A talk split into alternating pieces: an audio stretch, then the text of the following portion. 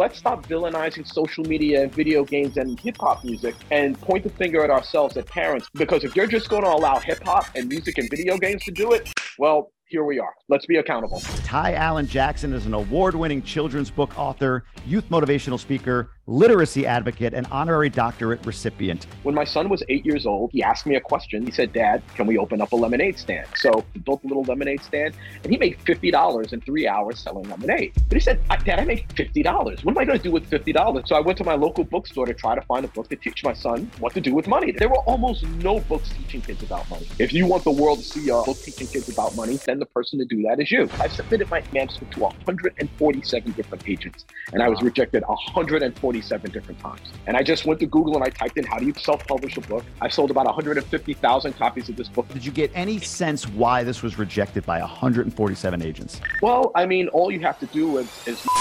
The key to life, it isn't money. It's happiness. And when you measure how happy you are, you actually become even more happy. Our friends at GoBundance, the tribe of millionaires, use a very specific tool to measure their happiness. It's called the Life Happiness Index.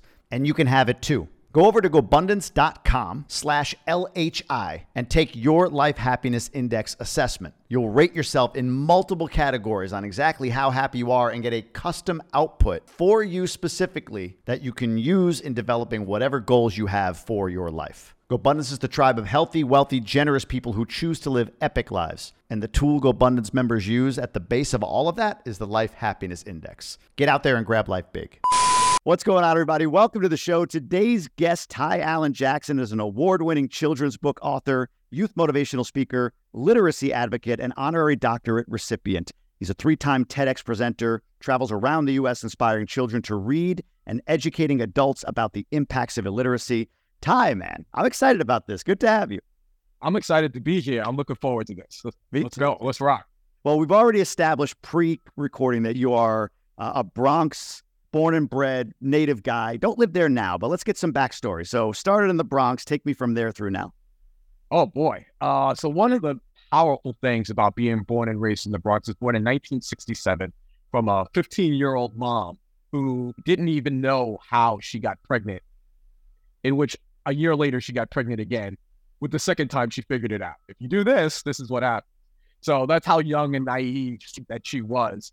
Uh, but we grew up uh, impoverished. My father was incarcerated for most of my life. So, so stereotypically, I probably had, you know, uh, on paper, not not the greatest startup and not the st- greatest uh, childhood on paper, but per- but reality wise, I could not have had a more amazing childhood. My mother, despite being so young, was just such a rock star. She totally understood the power and the importance of raising two boys in this environment.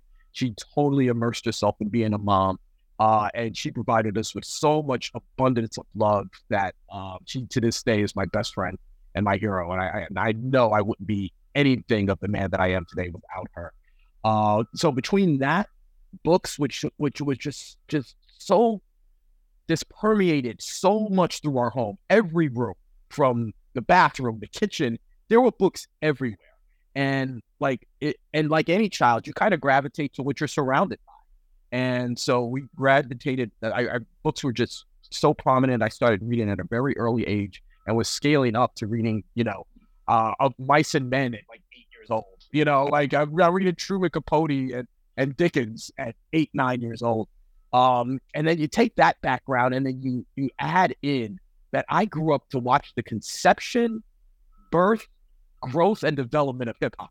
Like like right there in front of me in the Bronx. Now you take all those things and and put them together, along with being uh uh, the, the, biggest fan of the 27-time New York Yankees, like you mentioned earlier. Yes, sir. And I'm telling you, you have you have such a recipe for a person who kind of grows up with a with a sense of awareness, with a uh, a, a sixth sense of of uh, of just uh, how to persevere and um and how not to fear much. Like you know, like it, it's like I, I've seen things, you know, some some some weird stuff, and still somehow made it through. Um, personally, and then just using books as a tool to expand my mind, imagination, and soul, and then hip hop to give me a voice it, it really was such a beautiful recipe to develop the character person that I'm very proud to be of today. So uh, yeah, Bronx, born and raised. Uh, like I live in Fresno, California now, and as of course they say, you could take the boy out of the Bronx, but you can't take the Bronx out of the boy.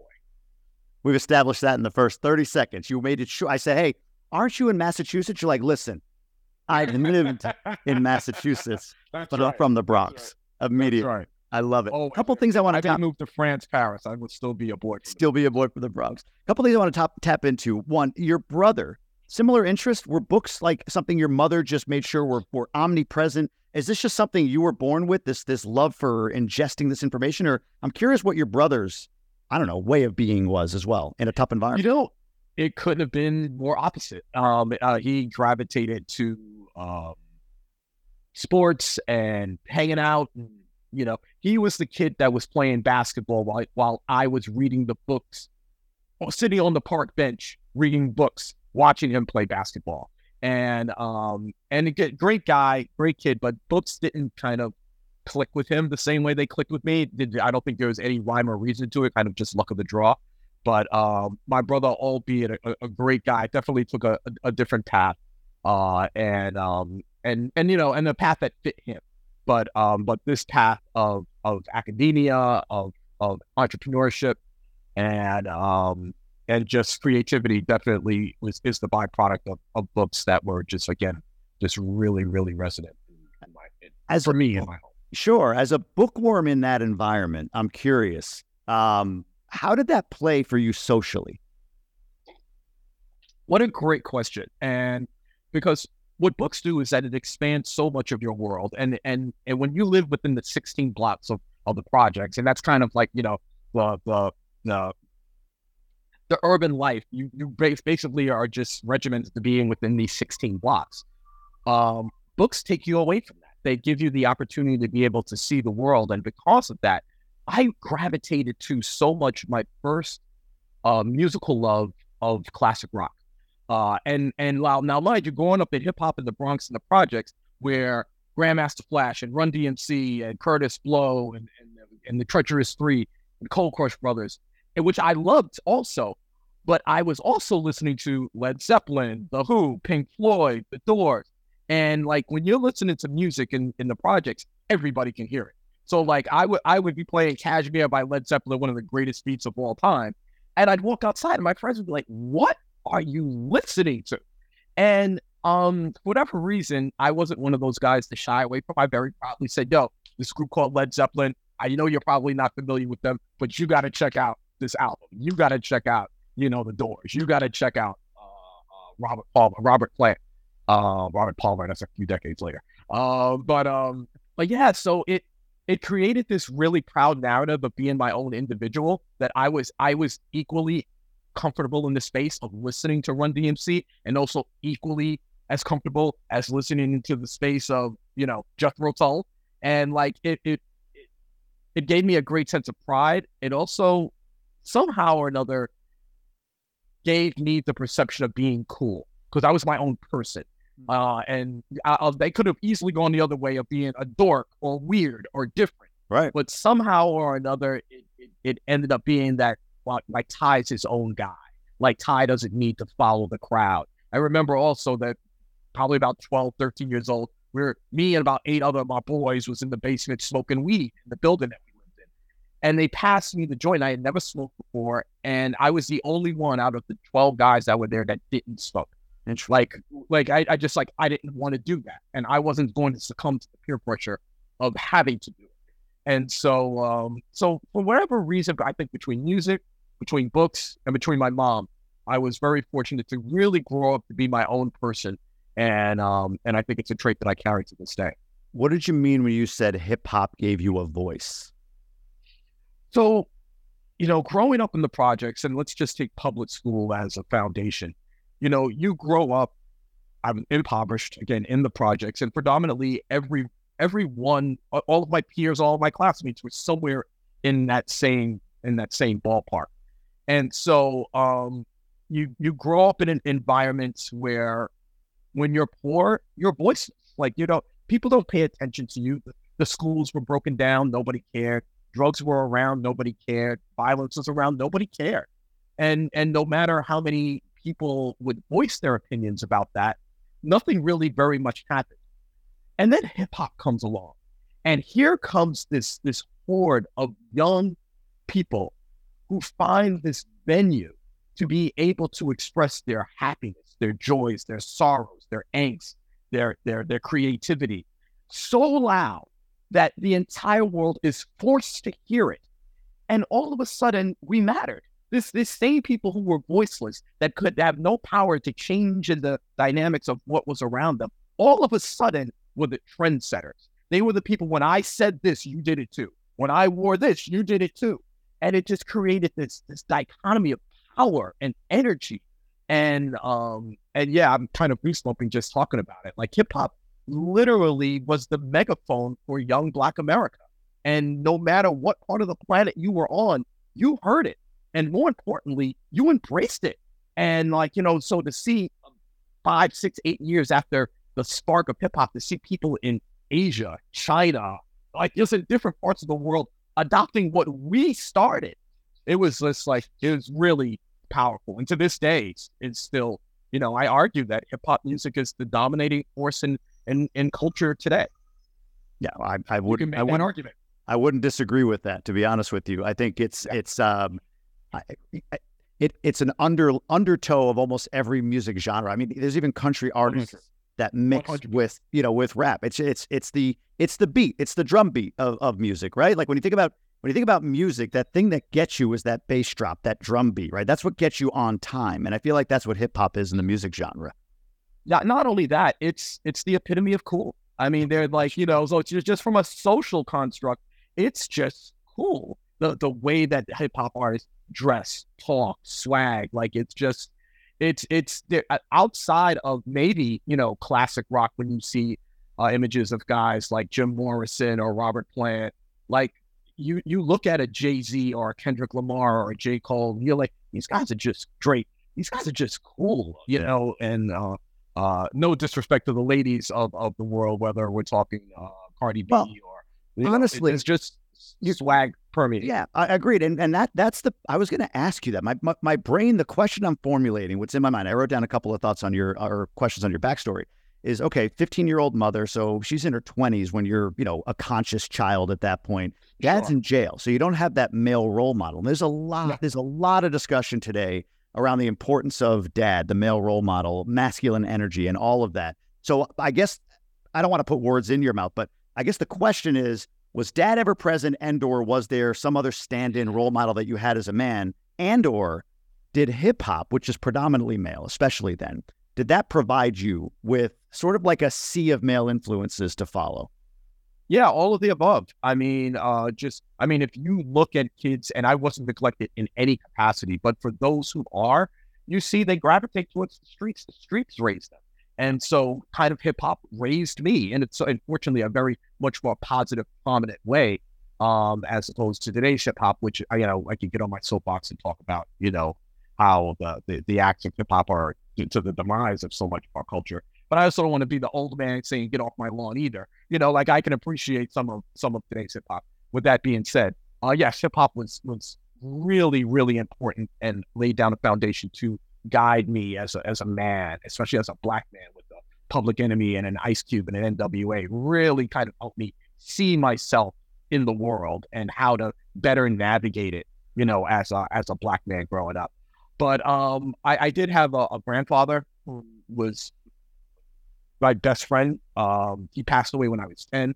But from zero to 10, uh, I, they're probably outside of my mom. Is it anyone else who had more influence on my life?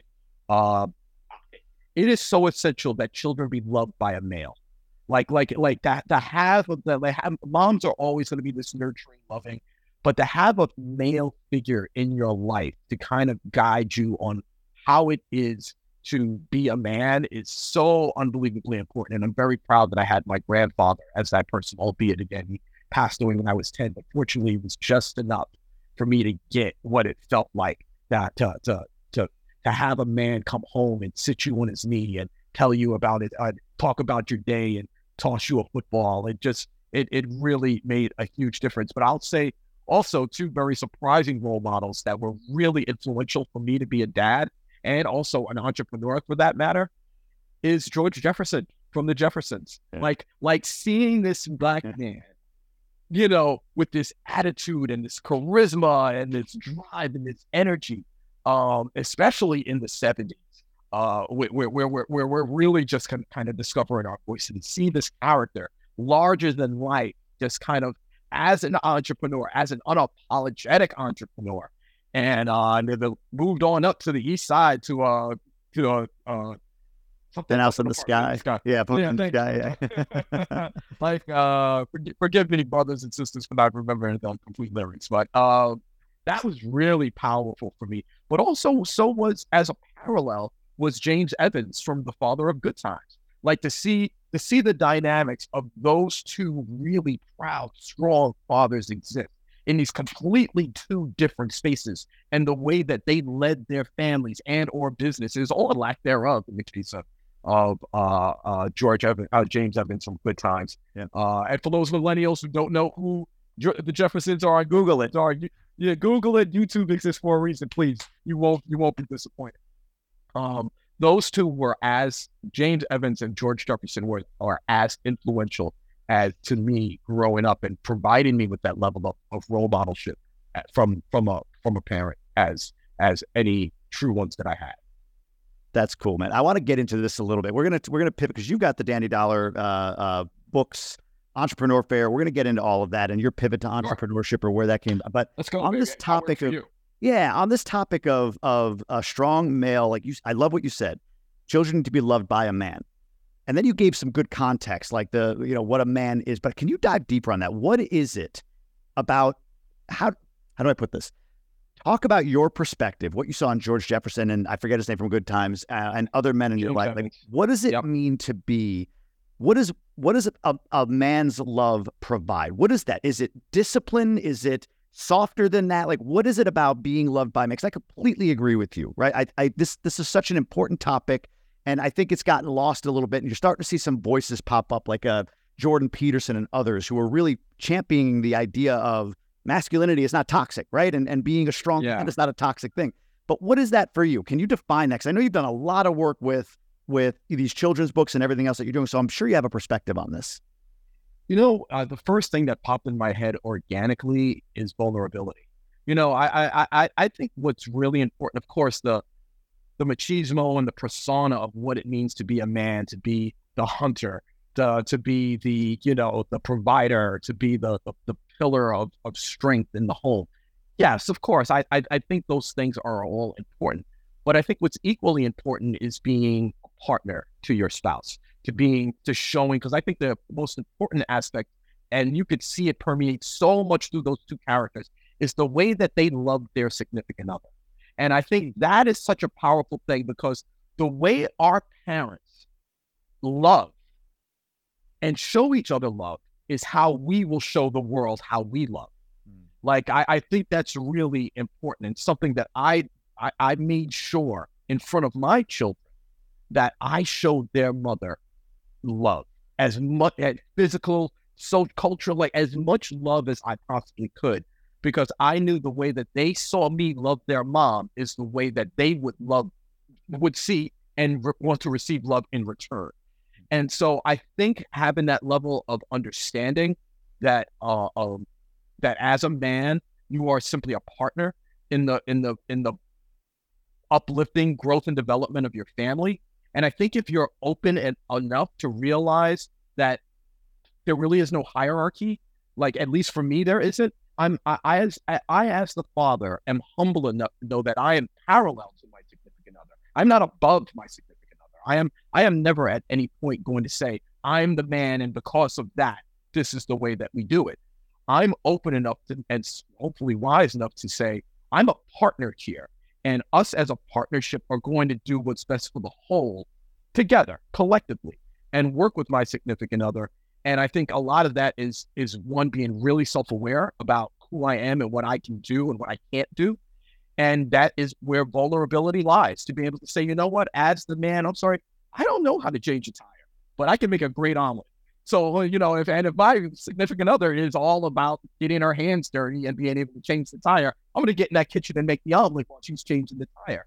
And having that sense of vulnerability to say that I don't have to have, you know, the stereotypical Rambo type mentality to be a father and instead be more of a fluid, open, objective, loving, caring, passionate, compassionate, empathetic person. I think that those are the foundations for me personally that have made me a better father and that I've also seen in the people and the male role models that have have given me that foundation. Vulnerability. I love that. Great explanation as well. Before we move on to uh, uh, what you're doing now, uh, your entrepreneurial endeavors, I want to clean up this the hip hop part real quick. So, sure. Uh, you you you did mention. I, I want to give you a, a spot here to talk about today's hip hop. Do you remember Xzibit? Sure, of course. I had him on the show. We actually did a live interview with him in San Fran, and we repurposed it. We stayed in touch. Amazing guy, Alvin Alvin Joiner is his uh, his real name. Um, he is from that era. I mean, you know, he's eh, mid 90s, early 90s into the early yeah, 2000s yeah. is when he was prominent. So I think about him and meeting him and, you know, just knowing his persona, this hard, you know, hardcore rapper. I remember eh, he was on every album, it felt like. He had his own, but he was on every Dr. Dre, Snoop Dogg, that Death Row yep. uh, uh, time album. Um, and then meeting the guy and him talking about, he's an entrepreneur. He has a, a, a um, cannabis company, ironically.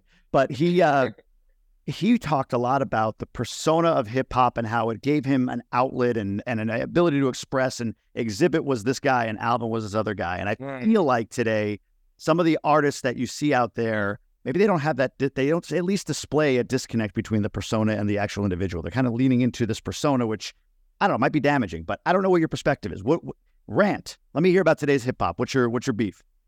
Yeah, I, I think you kind of bring it up. Um, and authenticity means everything. I think I think after a while, no matter what persona you're playing, you're exposed for who it is that you are. You know, when Tech Six Nine proposes himself as a gangster, like you can see, like that's just kind of not the case. Or when MC Hammer to bring it back, all of a sudden became this thug, like you know, and put the the the, the hammer pants away, like like dude, that's not who you are. What are you doing? Like that's right. that's not that's not who you are. And no matter what facet of life that you're in, when you all of a sudden, when the persona overshadows the, the, the authenticity of who you are, it's it's hard to be taken seriously. And I think that's a microcosm of hip hop. We can't take this seriously. It's it's just we we know the majority of these kids who are talking solely about drugs and sex and cars and money. You know, we we we know just it's a paper tiger. Like you're not you're not that rich. You don't you don't have that much power. It's it's all just music and celluloid. To and and and not and then parallel that was just the talent's not there. So not only not only is your message diluted because it's not or not authentic because it's not who you are, but you're not even good at it. Like so like so like so so why are we taking you seriously? And the answer is we're not. So there's just a real small handful people who have exceptional talent that rise to the top, whether it's a J. Cole or a Drake or a Kendrick Lamar or Cardi B. And and the rest are these kind of revolving door artists who just come in and say a couple of things, make a little bit of noise, and then you don't hear from them again in two years. And somebody pointed out something really great I read the other day, just real simple. Nobody puts out great albums anymore. Like there, there just aren't great albums. And singles. Can, like tell that, yeah, just, they're just singles. And so these guys who come up and have a real good banger for the summer don't have a body of work either within their album or certainly within their tenure as a as an artist that takes them anywhere. And so, so it is refreshing when you get uh, a Cardi B or a Drake who whose albums have you know just are, are are are great bodies of work and not just these these you know, one hit wonders. So, uh, so I'm I'm obviously not a fan of today's hip hop. With that being said, I have kids in their early 20s, and I never ever want to be the get off my lawn dad. Like I want to like let's check it out. My daughter and I, whenever we travel together, and we travel a lot, we have a two for two. Listen. She gets to pick two songs. Like I get to pick two songs, and we just go back and forth. And she's she'll play, you know, stuff from you know, um, I can't even think of some of the artists. They Little Yachty, and uh and Glorilla. And I'll play something from, you know, Shalamar and from, you know, and and not and and Chic and Nile Rodgers and and then we'll just ping pong back and forth. And what's p- powerful is like I've got some of her music on my playlist now just from listening to her. Yeah. And she has a lot of my music on her playlist. She's a huge Barry White fan and the Spinners and like, you know, and stuff that I grew up on because we had these times to share one another, expose each other's cultures of music, and we're the we're both better for it. And so um, so yeah, I highly recommend for your listeners next time you're in your kids, especially when you've got a nice long drive, have a two for two. Like you know, you listen to t- two songs of theirs, they listen to two songs of yours, and just keep ping ponging back and forth. I guarantee you. And then give some backstory. Like she tells me like the things about this particular artist, I, like little uh little Uzi Vert. Um, we share the same birthday. And so uh, my name is Tyrone, so my daughter calls me Little Uzi Roni. And uh, like this, which is hysterical. But I also know that this young kid who's also talented, we share a birthday together. And so like every birthday, my my daughter goes, Happy birthday, Dad, and you know, happy birthday, little Uzi Roni, and um and also to little Uzi Vert. So um That's so cool. yeah, it, it yeah, it is very cool. in, in the context of being a dad too, that male energy, like I, I, I think that's the important thing. So you mentioned Cardi B, Drake. They are immensely talented, and you know they they are incredible self promoters and marketers, which I admire about about anybody that has the confidence to say, "Hey, sure. this is me. This is how I show up to the world." Same time, their lyrics can be, like, you know, WAP isn't exactly the most you know family friendly, most family friendly song in the world, but uh, but I, I think what I'm learning with younger kids, I have two boys, eight and five, is there's the older one especially is starting to get without I mean it's just the world, right? He's starting to get exposure to things that don't make sense to him. Not necessarily a song like that, but that's coming, right? In the next two, three years, that's coming. Sure. And I think what I think about my childhood, I had two parents in the household. Dad worked all the time. Dad wasn't the guy to have a talk about the birds and the bees. That just wasn't him. Like I had to figure that shit out on my own, right? Like he Yeah. he was a strong parental figure. He showed a lot of love to my mother, which I've been able to model, everything you talked about. But he wasn't the guy to have the conversation with me. And when I look at what you're doing, the two two and two or two by two, it's hey, these lyrics could be could be jarring. And if you're that Yeah. that old man on the porch, you might be like, turn this crap off. What are you crazy? Ah, ah, ah," and you vilify your kid for listening to something like that. Versus, you know, saying, hey, look, that those are words. This isn't a lifestyle, right? To to take on. Those are words. It's interesting to talk about the artistry. It's interesting to talk about the artist. Like, why do they have these lyrics? Why is this a prominent song for them? Why is it so catchy? Like it is that song is catchy as hell. I'm thinking of it right now. But I- I think that's the power of a of a strong father figure. And not that Amen. moms can't be this, 100%. but is being able to have to, to be hold space as that strong person in your kid's life and say, Yeah, I hear this and great, let's let's let's talk about it. Let's have a conversation about it, as opposed to it becoming something that permeates who they are. I don't know. That was just something that jumped out at me. One hundred percent. Listen, I I've touted, especially now as an author, uh, getting out in the world and engaging with kids. Parents, you are their primary educator, and it's not even close. Yeah. And uh, what you do or don't do is exactly how your child is going to navigate in the world. So if you're embodying them with self-esteem and confidence and love and discipline and structure and honor, they're going to go out in the world and regardless of what is thrown at them, they have a better chance, not a hundred percent chance, but a better chance of reflecting the woes of that of, of our country. Whether they're coming from drugs, sex, or a song like WAP on and and and they can compartmentalize and go, yes, that's catchy and I get it, I know what they're talking about, but my parents taught me blank to respect myself. So like I'm not going to give my WAP out to, to, to everybody on the planet. Like go. because that's not how I was raised. That's Right. not who I am. But when we don't and we fall down and we uh, and and we, we don't have the opportunities to discuss sex, drugs, the, the things with our children to kind of give them this body of armor so that they can go out in the world and navigate it. When that armor is thinner, then they have a better chance of succumbing to so many of these things. So, um, so yeah, listen, it, it's our our hip hop today is no different to well, uh, it, it is hip hop today is just kind of a byproduct of what rock and roll was in the '60s Yeah. and how people were banning it and shutting it off, and you can't put it down, and you know, the, there's no way you're listening to this this particular artist. And you know, we all grew up okay. We all grew up just fine. So you know, let's stop villainizing social media and video games and hip hop music and point the finger at ourselves as parents and what is it that we are doing as their primary educators to empower our kids so that when they go out into the world, they're, they they know how to navigate listening to a song, being exposed to a drug, being pro- being pro- uh, propositioned by a, a person, they know how to navigate the world. Because if you're just going to allow hip hop and music and video games to do it, well, here we are. Yeah. And um, so let's be accountable. Agreed. That the one hundred. That's the, the primary word as a parent. The primary word as as a as an entrepreneur. The primary word is a human. Let's just be accountable for those that are, are around us, especially and including ourselves, and do a better job of of, of uplifting and educating. Agreed. Danny Dollar, where did this where did this franchise, this book, where, what give me the give me the genesis of, of the Danny Dollar education series, what you're trying to do with it, where it started, so on and so forth. Yeah. So this is also the byproduct of being open minded to uh, again my son. When my son was eight years old, um, he asked me a question that would change my life, and he said, "Dad, can we open up a lemonade stand?" Now remember, I'm born and raised in the Bronx. You don't do lemonade stands in the Bronx. It just kind of doesn't work that way. Like you know, but we lived at the time in Western Massachusetts, and everybody did lemonade stands. So me and my cute little eight-year-old son went and got a cardboard box and a pitcher of lemonade and a tablecloth, little umbrellas, and built a little lemonade stand and he made fifty dollars in three hours selling lemonade, which is like totally blew my mind. I'm thinking, you know, we'll make five, six, seven bucks, go get some ice cream, call it a day. And he said, Dad, I make fifty dollars. What am I going to do with fifty dollars? I wasn't prepared to say what to do with his fifty bucks.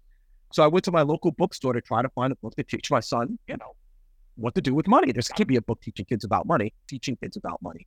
And there were few books with a young black protagonist as the cover on, on the cover that looked like my son that was positive and contemporary. There was Underground Railroad, mm-hmm. segregation and slavery, and, and me and Muhammad Ali and stuff like that. But there wasn't a diary of a wimpy kid with a black kid on the cover. And so I took those two ideas and thought that maybe I could find somebody to write a children's book that teaches kids about money with a young black protagonist that looked like my son.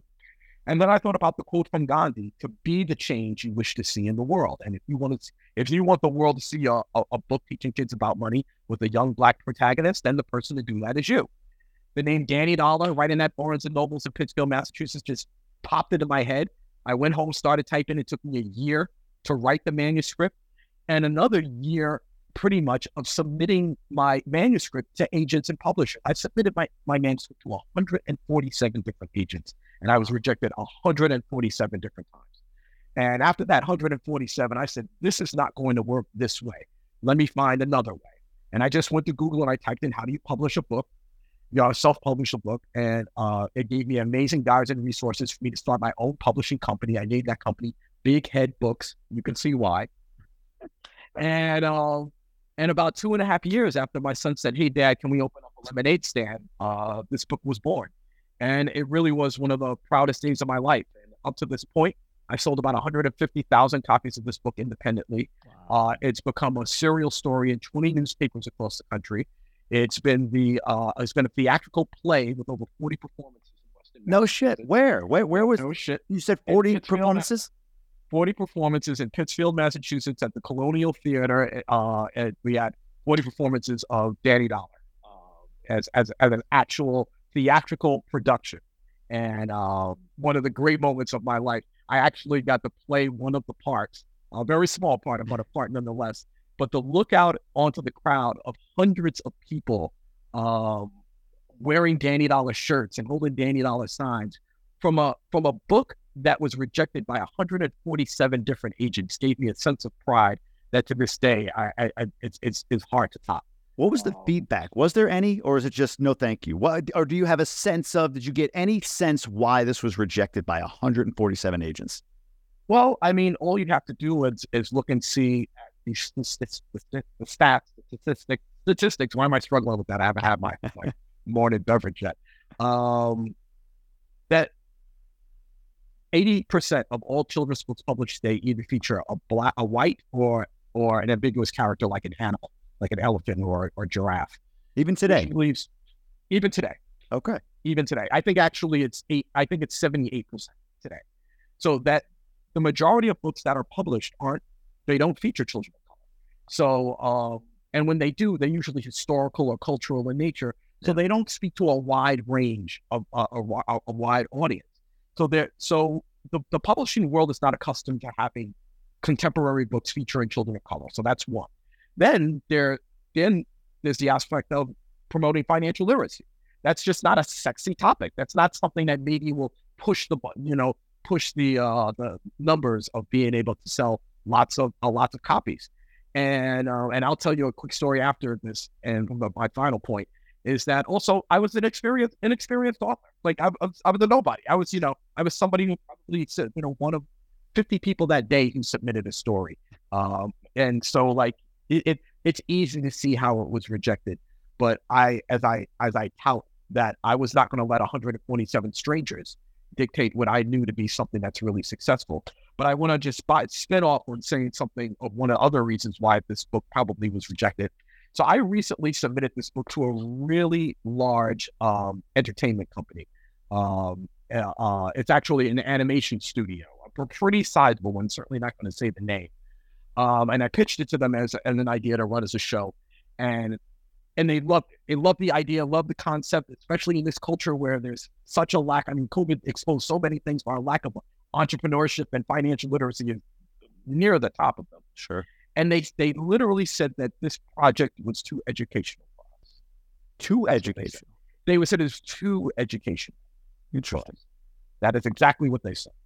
And so uh, that I think that kind of an, is an example of, of where we are as a culture and society. and if you the... look at today's cartoons, like yeah. you just go on go on any Nickelodeon show, most of them there are very few Dora the Explorers or or um, the little girl who's the doctor or or there are few educational programs. You know, the world of Sesame yeah. Street, yeah, it's, it's, it's kind of taking a back seat to things that are just minutia. Minutia and victim like I, I watch yeah. the shows my kids watch, and the phrases my kids utter from these supposedly wholesome shows are things like uh, "OMG" or "right for me" or, or, what's the phrase I, have heard recently? Anyway, but it's like these kids play the victim in these shows. These mm. characters are victimized. Wow. It seems like, and it bothers the hell out of me. But I got to believe like a CoComelon or something like that.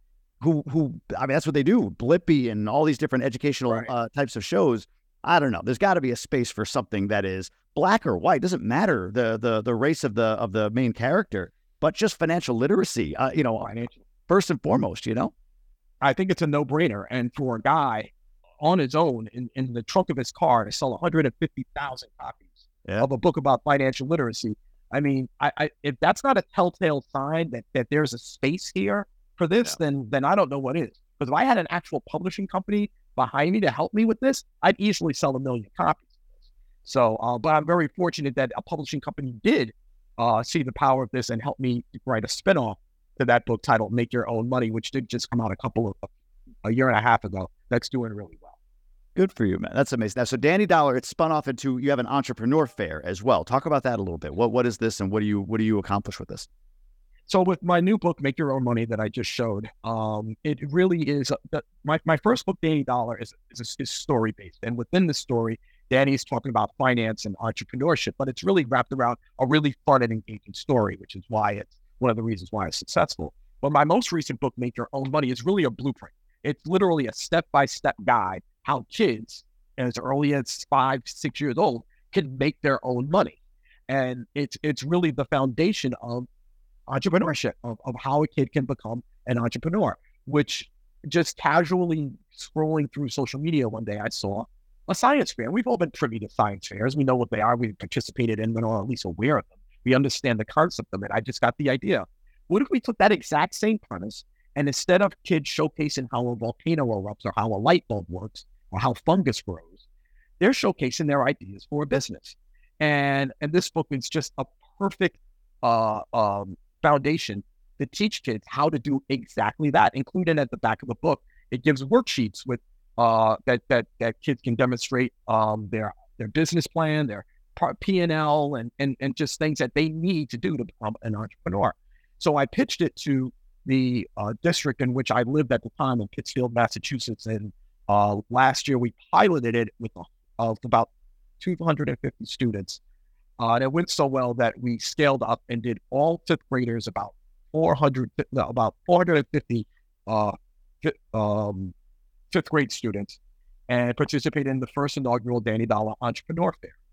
And to walk in this room and see 450 students standing beside their trifold with their idea for business, not the idea that was bestowed upon them, but their concept of not only just a business, but in some cases, an actual business. Some of these kids had actual businesses of of bracelets and um and and landscaping and and art and tutoring, and to see them so proud to be able to show, hey, this is here's my and give me their little you know two minute elevator pitch uh, of what their business is.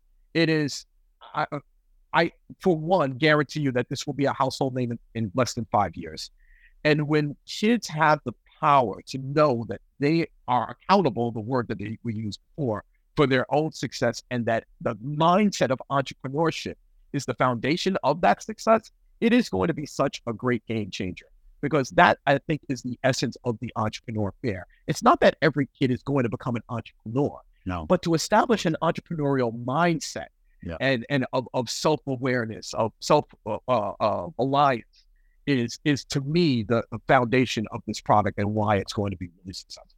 What do you anticipate? I mean, I, I'll be honest. I am a, I'm a fairly fervent. Um, uh, I don't know. I, I'm not. I don't love the public school system. I think there's a lot of issues with the public school school system. What's your brother?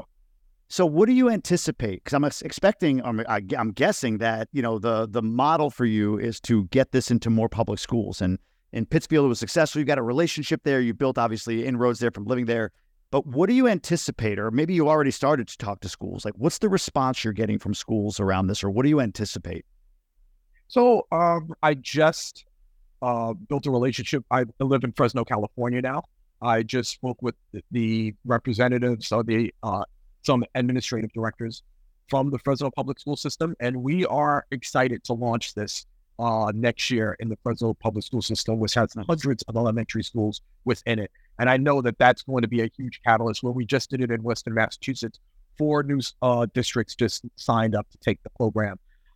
I, I think the key to this program, because the, the, the, the struggle with the program is that because of public schools having this this structure of, of standardized testing and yeah. and so many of the rigorous structural things that they have to do, um, it's kind of hard to fit in these extracurricular kind of activities. With that being said, I think every school now is being open minded enough to know that financial literacy is really essential. And this isn't necessarily a curriculum based program. So it's not something that I'm looking to install inside classrooms.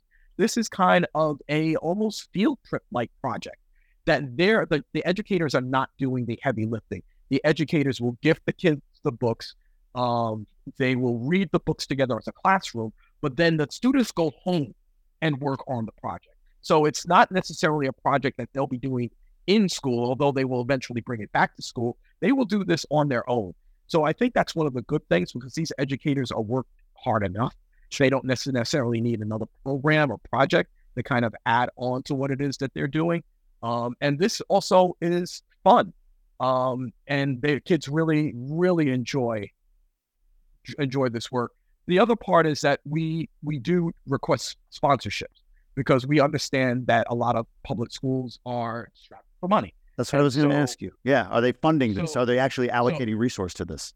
So we're sharing resources for this. Uh, for the last entrepreneur fair, uh, Guardian Insurance, uh, which is a really good sized insurance company, um, and is really committed to the betterment of its community, uh, sponsored this program. So, um, so, so we we're working our best to work with financial institutions or uh, or community corporations to um, to flip the bill for for this program, especially financial institutions, because it as an as these kids are developing a sense of entrepreneurship, when it is time for them to actually become entrepreneurs and they need a loan, where are they going to get that loan from? So if they, you know, it would be really smart for a Citibank, a KeyBank, a Wells Fargo, uh, to uh, a Chase Bank to to support an effort like this because they are literally building future, you know, awareness for for their business with these young people.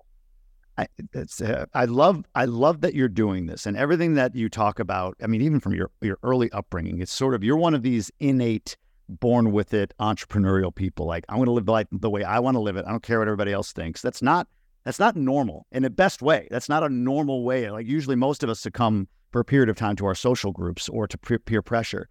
But I, what I love is that you're finding a way to fund this. But what makes me boil is there's so much stupid shit that's funded that this can't be, you know what I mean? Like, this is the most crucial aspect and the tone deafness of schools to know, like, well, yeah, we hear this buzz out there about financial literacy. It sounds like a trending topic, but to not like, holy cow, this is, it is a number one. It's not, look, there's so much crap happening in schools right now, and there's so many issues. We talk about, like, right now, there's this whole, uh, trans thing. You know, again, I don't right. have an issue with anybody that wants to be whatever they want to be, but I just think where this movement is jumping the shark is like going into the school system. Like that's not where it belongs. Like let that be for adults to decide what adults are going to do. But for financial literacy to not get the attention that something like that does, or uh, whatever, any activist sort of thing that's out there, just blows my mind. It really does. And I'm glad that you're able to find funding from private institutions. And that's just honestly that that alone speaks to the issue a, a, a, corporation, a company that's founded by an entrepreneur and is run by people who have had a had a through meritocracy put themselves in a position to understand what the market needs, fund it. The school, this bubble, who I mean, the noise is it's like resounding. Financial literacy is a major problem in our schools, especially especially inner cities, especially in in in uh, in areas where maybe they don't have the support of a two parent household, or whatever for this not to be funded like instantly blows my mind. I don't, there's no question there, but I'm just, I had a rant about that. It blows my mind. Well, just let's just, just macro this down. Like, I'll micro this down. Why isn't financial literacy taught in school? Let's just keep it real simple. Why, why for the most part are financially either the, the, the, the educators that run our system are completely inept and and and and and just don't necessarily see the, by the, how important this is, or it's strategic, and and and that we're purposefully not promoting financial literacy because we know that this country has. I don't want to get too hard on my soapbox, but but we know that it's easier to control people when they are naive, yeah. when they are downtrodden, and we can make more money off people when they are you know, lesser than than more than. Yeah. And yeah. so, um, so uh, you know, I, I, I can cons- we can conspiracy theory this all day. Well, it's not even that. Look, the rock the Rockefellers established this system to build employees in the Industrial Revolution, right? Like this is yeah. not this is not how we've traditionally learned for thousands of years. This is like a 150 year experiment. Like the current education system is built to make you stand up, sit down. There's a bell. That's the authority. Listen to them, right? Like, go get a job. And I guess, you know, at the time when factory work and and industrial type work and that sort of environment, that employee environment was essential, then yeah, you build curriculum or you build an education system to train people to do that. But we're so far beyond that. And this just hasn't evolved with it. So yeah, I, I don't believe, I really don't. I don't think there's a guy in a room somewhere like, you know, we're gonna, you know, but there is a, there is a an inherent bias or maybe like a, a digging in by those at the top or those that are at the you know on these school boards around what education is today and like digging further into it for for some reason and ignoring the fact that we've evolved so much as a society past why our schools are the way they are today meaning like from the the early 1900s or late 1800s when this current system was established. So there's definitely a control aspect to it. And and the unfortunate part is you know, those that are the most impoverished suffer the most. And we have uh, race lines that are, it's less about race, it's more about the poverty line, right? Like the more, more people of color, more people in, in, uh, that are minorities are in poverty. So therefore, that entire race gets underrepresented or under, you know, the, the privilege is, is gone there because the, the school system is, is in, whether they want to or not, keeping people in their place. I don't know. That's, that's what I got. well, then again, it all comes back to the parent yeah. because you like, you know, like sometimes it, it's it's it's hard to fight that Goliath. It, it's it's I not say it's impossible, but it's really really hard to fight that that you know hundred year old Goliath who who has built this system that probably for them is working pretty well. You know, depending upon who who's actually. Because I do believe that there are this those some people. Uh, I'm, I'm, so, I'm sorry. I, I I really do think that yeah. there are there's got to be some evil, right? There's yeah. Dr. Evil people who are just like, you know, set on keeping the poor poor and the rich rich. I mean, uh, I'm sorry, have you not been paying attention to our government as of late? Well, but, you know, uh, it's funny. Real quick before you finish that point, because there is, uh, you, are right. I, I should I should correct what I said. I think the issue is that you've got the individual that rises up where where government interest meets corporate interest meets media interest, and there's those people. I mean, whatever you want to think about, him, like an Anthony Fauci. When you hear about him, and I mean, he is a byproduct of being being you know in between this this this corporate government media sort of interest. He benefits in all aspects. So I don't know about him. I don't know the guy or whatever, but that's the kind of individual that is in the room, right? Because they they benefit from all angles of the power. And so that is the Dr. Evil in the room. Again, that example of a person, that one individual that understands it. how to climb up that corporate structure because it has government, uh, you know, it's aligned with government interests, it's aligned with media interests. So now we're getting we're getting way into our tin our, our yeah, tinfoil yeah. hats here. But go ahead. I'm sorry. Well, my, my ending point is that it again comes back to the primary educator. It again comes back to the parent. It again comes back to how we are raising our kids. So right. we push them out into the world. Like that's where it begins. And if we fail there, then we allow the, them, them to succumb to whatever crumbs that the, the, the our, our government, our society, our world gives them and instead of being able to figure out how to take those crumbs and make pie out of them and start their own business. So, so, um, so yeah, the, the, foundation and to me of everything, where the accountability of who we are as a society starts from home and it starts with our parents. Yeah, agreed. Love the discussion, man. I think uh, you know, inherent in being an entrepreneur, there's a level of defiance. So when you, you know, like that, there's just this sort of like, ah, I don't like how that works. And like you said, uh, I forget who you quoted. It was it Gandhi? Um, hey, I got to. I got to write the book, right? Like nobody else is going to do this book, so I got to write right. the book. And it's the same thing. If we're not speaking out about stuff we're passionate about, you know, uh, with good, with good uh, uh, uh feelings in our heart about it, then who will? Do- I want to real quick. You have a doctorate, an honorary doctorate. Tell me yeah. that story. My gosh, um, you know, I've been so fortunate in the 12 years that I've become an author to learn how to become uh, when when I tout myself as an author, I I, I do it kind of tongue in cheek. Um, I'm an author, but I don't consider myself a writer. If that makes any sense. Sure. Uh, I consider myself a storyteller. Uh, I, writing is an art that I have nowhere near and probably nowhere, never, ever will perfect. But I think I'm a pretty decent storyteller. But when I first became an author and I started going out into the world, I discovered that a lot of kids honestly just didn't like reading. And so, like, it's like, wh- how am I going to navigate through this space and and uplift this culture of of kids if they don't even like reading in the first place. And as a kid who who had books as such a tremendous catalyst for the growth of development who I am, I know the power of books and what it is that they. And so like how do I shift that culture? And so I I swayed away less from being an author and swayed more into becoming an advocate for promoting literacy. And how do you do that with children? Well, you do that with fun. You do that with joy. So I kind of shifted visiting kids talking about books into shifting and talking to kids about reading. And I like to say during my presentations, if you took Tony Robbins, Dr. Seuss, and Kevin Hart and had a love child, it would be me. So like, like, so our my presentations are funny. We're engaging pot, yeah, like it, like within the first forty five minutes of uh, first hour of my presentation, I'm not even talking about my books. We're just talking about why reading matters, and I do it within a really really funny stand up comedic presentation called The Five Reasons Why You Need to Read. And we are laughing, and it's the most fun that you kids are, are having. Literally, years after I visited school, kids are still reaching out to me about how memorable that time was.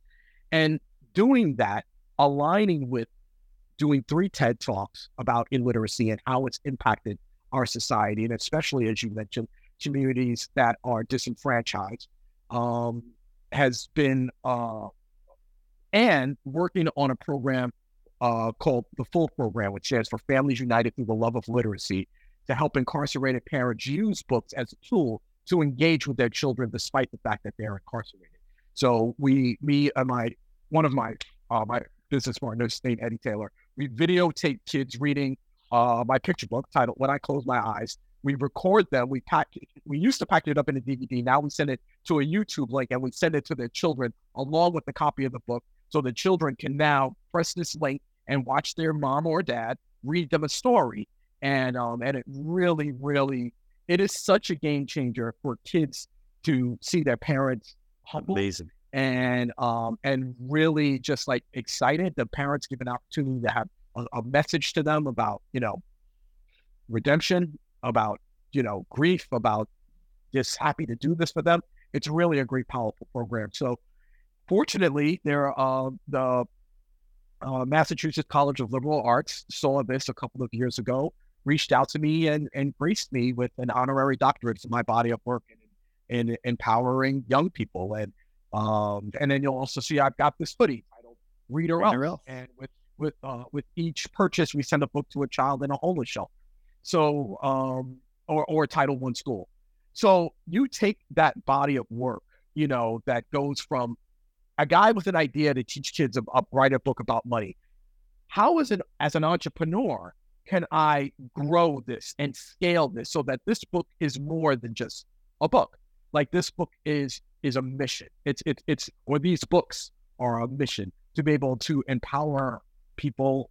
I was going to say our young people, but really children of all ages to uh, to be better versions of themselves. And so whether it's Read or Else, the full program, uh, the the books, um, my presentations, Danny Dollar Academy, which we didn't even talk about, Danny Dollar Entrepreneur Fair.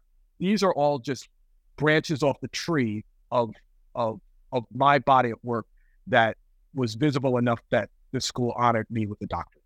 Yeah, Tell me about what, which school was it uh, that honored you with the doctorate? So this is MCLA, which uh, I think five years ago Newsweek said was number one college uh, uh, um, uh, college in the country. So uh, Massachusetts College of Liberal Arts, located in Western Massachusetts. I can't remember Somewhere in Western Massachusetts. Yeah. Talk about Danny Dollar Academy. What is the academy? So uh, uh, about eight years ago, an economics professor from Northern Kentucky University got a hold of my first book, Danny Dollar, and he had been looking for a book or or a way to empower the young people of his disenfranchised community about finance and entrepreneurship.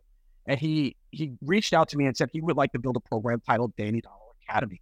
So Danny Dollar Academy is a about four week long curriculum based program in which kids read the book and they go through a two week long curriculum about finance, entrepreneurship, you know, uh, and, and just it's really diving into the world of those two things.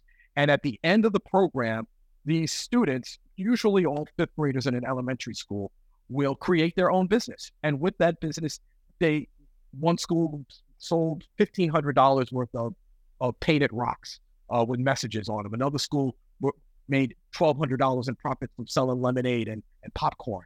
And with this money, they can do whatever they want.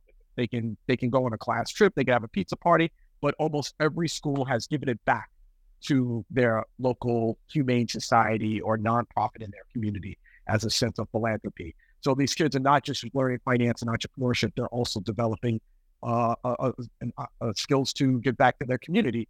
This program was is was recently taken over and adopted by the Federal Reserve of Cleveland. So now the Federal Reserve of Cleveland is now running Danny Dollar Academy. I think up to this point, about twenty thousand students have gone through Danny Dollar Academy, and uh, the end result of when these kids, uh, after the kids do their business, they get to come to the Federal Reserve, uh, about four or five hundred kids at a pop, and they get to meet the author, and um, and they get to showcase their ideas for business, and that is Danny Dollar Academy.